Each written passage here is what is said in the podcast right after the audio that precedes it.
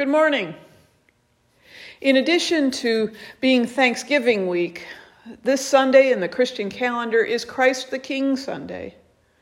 We celebrate as we invoke scriptures like this one from Philippians chapter 2, saying, Because Christ emptied himself of the authority of God, humbling himself to the point of death on a cross, God has then highly exalted him and given him the name that is above every name Therefore, every knee in heaven and on earth and under the earth should bow to him. Or, as John puts it in the book of Revelation, he is King of kings and Lord of lords. And of course, let's not forget those majestic hymns. All hail the power of Jesus' name. Let angels prostrate fall. Bring forth the royal diadem and crown him Lord of all. This powerful imagery captures our collective imaginations, doesn't it? I grew up with this king imagery, and for many, it is what makes church special and holy. And yet, as powerful as this imagery is, all images have their shortcomings and can grow ineffective with overuse. I know many through the years have challenged this king image because it can inaccurately describe the fullness of the reign of God. Some call it patriarchal and even offensive. Others claim that there have been so few good kings that the image has been irreparably damaged. And of course, volumes have been written about how Jesus undermines and redefines our very understanding of kingship. In today's passage from Ezekiel, we find a description of the reign of God which doesn't depend on that sort of king imagery. This text is a good corrective balance. It challenges us to move beyond the throne and consider God's reign afresh. It also challenges our churches to consider how we may have used regal imagery in unhealthy ways. God is not merely a king safely holed up in the palace, safely separated from God's subjects. It's time to expand our understanding of what Scripture teaches us about God's reign. Ezekiel provides another powerful image that may better serve the church in the years to come, and that is the image of shepherd. We notice in Ezekiel chapter 34 that God comes as a shepherd. You see, God's shepherds have not done what God called them to do. They have not gathered in the weak sheep. They have not sought out the lost or healed the sick. So God responds out of a great love for humanity and powerful compassion for the lost by going forth God's self. I myself will be the shepherd of my sheep, saith the Lord. I will seek the lost. I will bind up the injured, and I will strengthen the weak. God takes off from the throne and leads the search party. The king has left the building. I believe that we too need to follow God out of the throne room and that often starts by confessing our reluctance to do so. We need to confess our reluctance put, to put ourselves out there. Out there is a vulnerable place. Our churches are really comfortable staying in the throne room, the sanctuary, or worship center. It's where people aren't openly threatened where it's clean and beautiful and safe, and the music's pretty. Boy, do we like the safety of the throne room. We like our faith neat and tidy. But to live into God's reign, to, to obey God's call upon our lives, we must join God in the search party, in that great shepherding work. Our God is a wandering God, willing to engage in the messy, challenging, dangerous work of shepherding. God wants God's followers to get out of the building. Now, I, I know we are in the midst of a pandemic, and so it's best not to take this literally in this moment. But there are ways you can still shepherd without putting yourself at risk. The point is, God wants us to go and search for the lost and hurting. God wants us to wander, meaning engage every part of the community. Sometimes that means going where most might not dare to go and into situations that most of us would be tempted to avoid. This reminds me of one of my favorite Christ like characters in literature, Bishop Welcome in Les Miserables by Victor Hugo. Bishop Welcome is given this nickname by his people in honor of his gracious hospitality. In the story, when he discovers that his elaborate episcopal palace is next door to a tiny, cramped, single story hospital, he says, There is evidently a mistake here. There are 36 of you in five or six small rooms. There are three of us here, and we have room for 60. There is some mistake, I tell you. Have my house, and I have yours. Give me back my house, and you are at home here.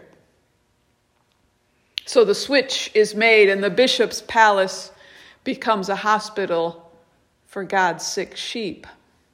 As the story continues, Bishop Welcome spends very little time in his now modest residence. He decides to visit every parish in his region. One of his parishes is in a very dangerous part of the country and requires the bishop to travel treacherous roads frequented by bandits and robbers. The mayor of his town begs him not to go and warns him that he is risking his life to a quote, flock of wolves. Bishop Welcome replies that perhaps Jesus had appointed him shepherd of this flock of wolves, and that they too need to be told of a good God. And then he adds, I am not in the world to guard my own life, but to guard souls. So Bishop Welcome makes it safely to the remote parish, and the people greet him warmly and excitedly. But soon they lament that they don't have the appropriate vestments or episcopal ornaments for communion with this bishop.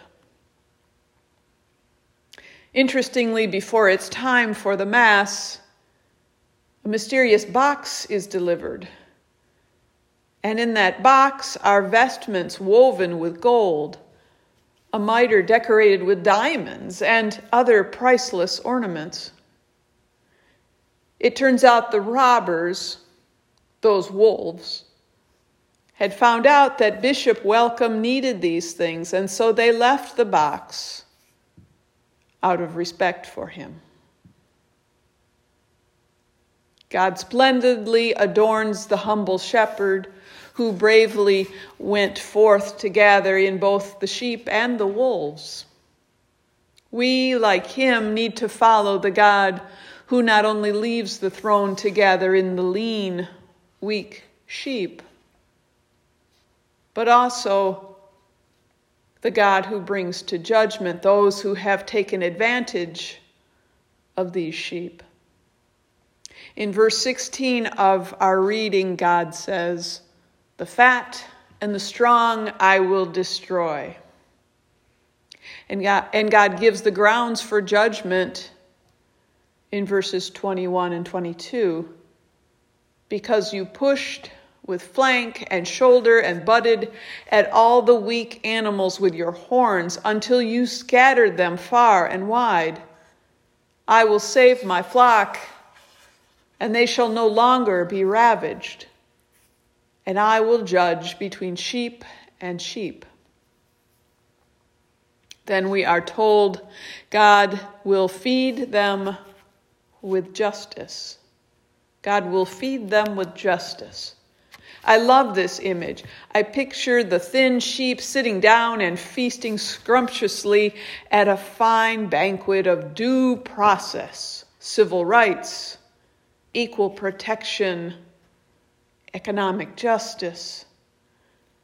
A banquet served on fine linen with several toasts being given to equity and human dignity. By contrast, the fat sheep choke on the same fare. For as they take it in, we are told they will be consumed by God's justice. You see, God calls us out of the throne room not just to gather in the weak sheep, but to challenge and speak out against the fat sheep who are ravaging and taking advantage of them. We cannot continue to hunker down in the throne room to avoid getting in the fray. We have to guard against joining or supporting any person, institution, or power that preys on God's precious sheep. God calls us to follow God's lead and speak out against power misused. Peter Storey, a, a Methodist minister who fought to keep the church from becoming a mouthpiece for the government of South Africa, once issued this warning quote, The church must be different from and often over against and in contradiction to the ways of all nations. That alternative identity must be cherished and guarded as the most important characteristic of the church. The richest gift the church can give the world is to be different from it. It must be a constant irritant that the world doesn't want, but cannot do without. End quote. Yes, we are called to follow Christ the King from his throne room, to go and search in the worst places for those weakest sheep.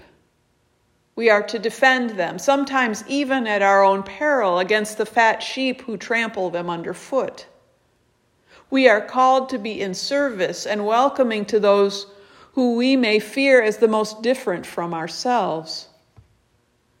It's no surprise that when God came in the flesh, he fulfilled the prophet Ezekiel's vision as he lived upon this earth. Jesus spent all of his time gathering in the weakest sheep, those who had been placed on the fringes of society. It's no surprise that we find Jesus speaking words of warning to the fat sheep. It's no surprise that when Jesus describes his own judgment in the 25th chapter of Matthew, his standard for separating the sheep from goats is how well did you go forth and tend to the least of these? On this reign of Christ Sunday, yes, Christ is King.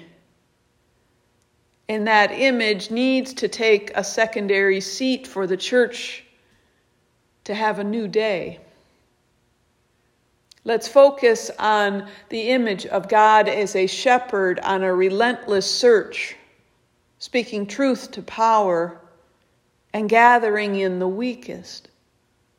So this day, may we too leave the throne room, go forth, and shepherd well with God's help.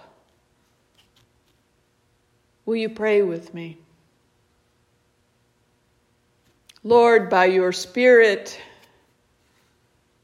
Give us the courage and the desire to be your shepherds in a world that desperately needs shepherding. It is in your Son's name that we pray. Amen.